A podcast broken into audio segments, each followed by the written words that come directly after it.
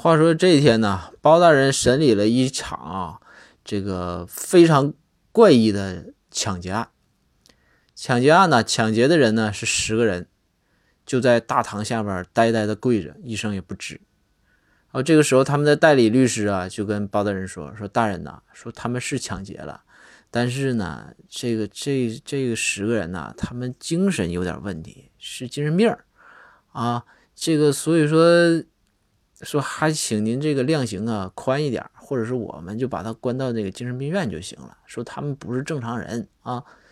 包大人一听说你说是精神病就是精神病啊，那大家都说是精神病就完了呗。那我开封府关门黄了得了呗。然后包大人就说说公孙你有啥主意？公孙说那我这主意太好了，我大大人我什么时候没有主意？这个时候公孙就说，公孙就站起来了，站起来了之后。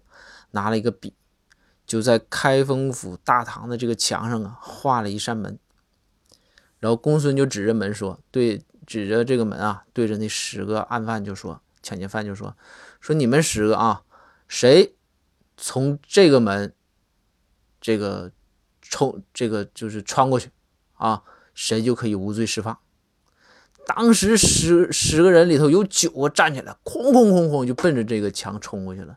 这不是假门吗？咚咚咚咚开始撞，一个个都撞晕了。然后就有一个跪在那块没动。然后这个时候，公孙看着包大人笑了一下，包大人一下就会意了。包大人说：“这就没问题了。”这心想，这就他没撞，那他是神智正常的，对吧？那就说明我可以判他的罪了吧？包大人站起来了，然后就说：“哎，堂下抢劫犯，我问问你啊。”他们都往门那块跑，你为什么不跑？这个时候，抢劫犯抬起头，得意洋洋地说：“大人，我有钥匙。”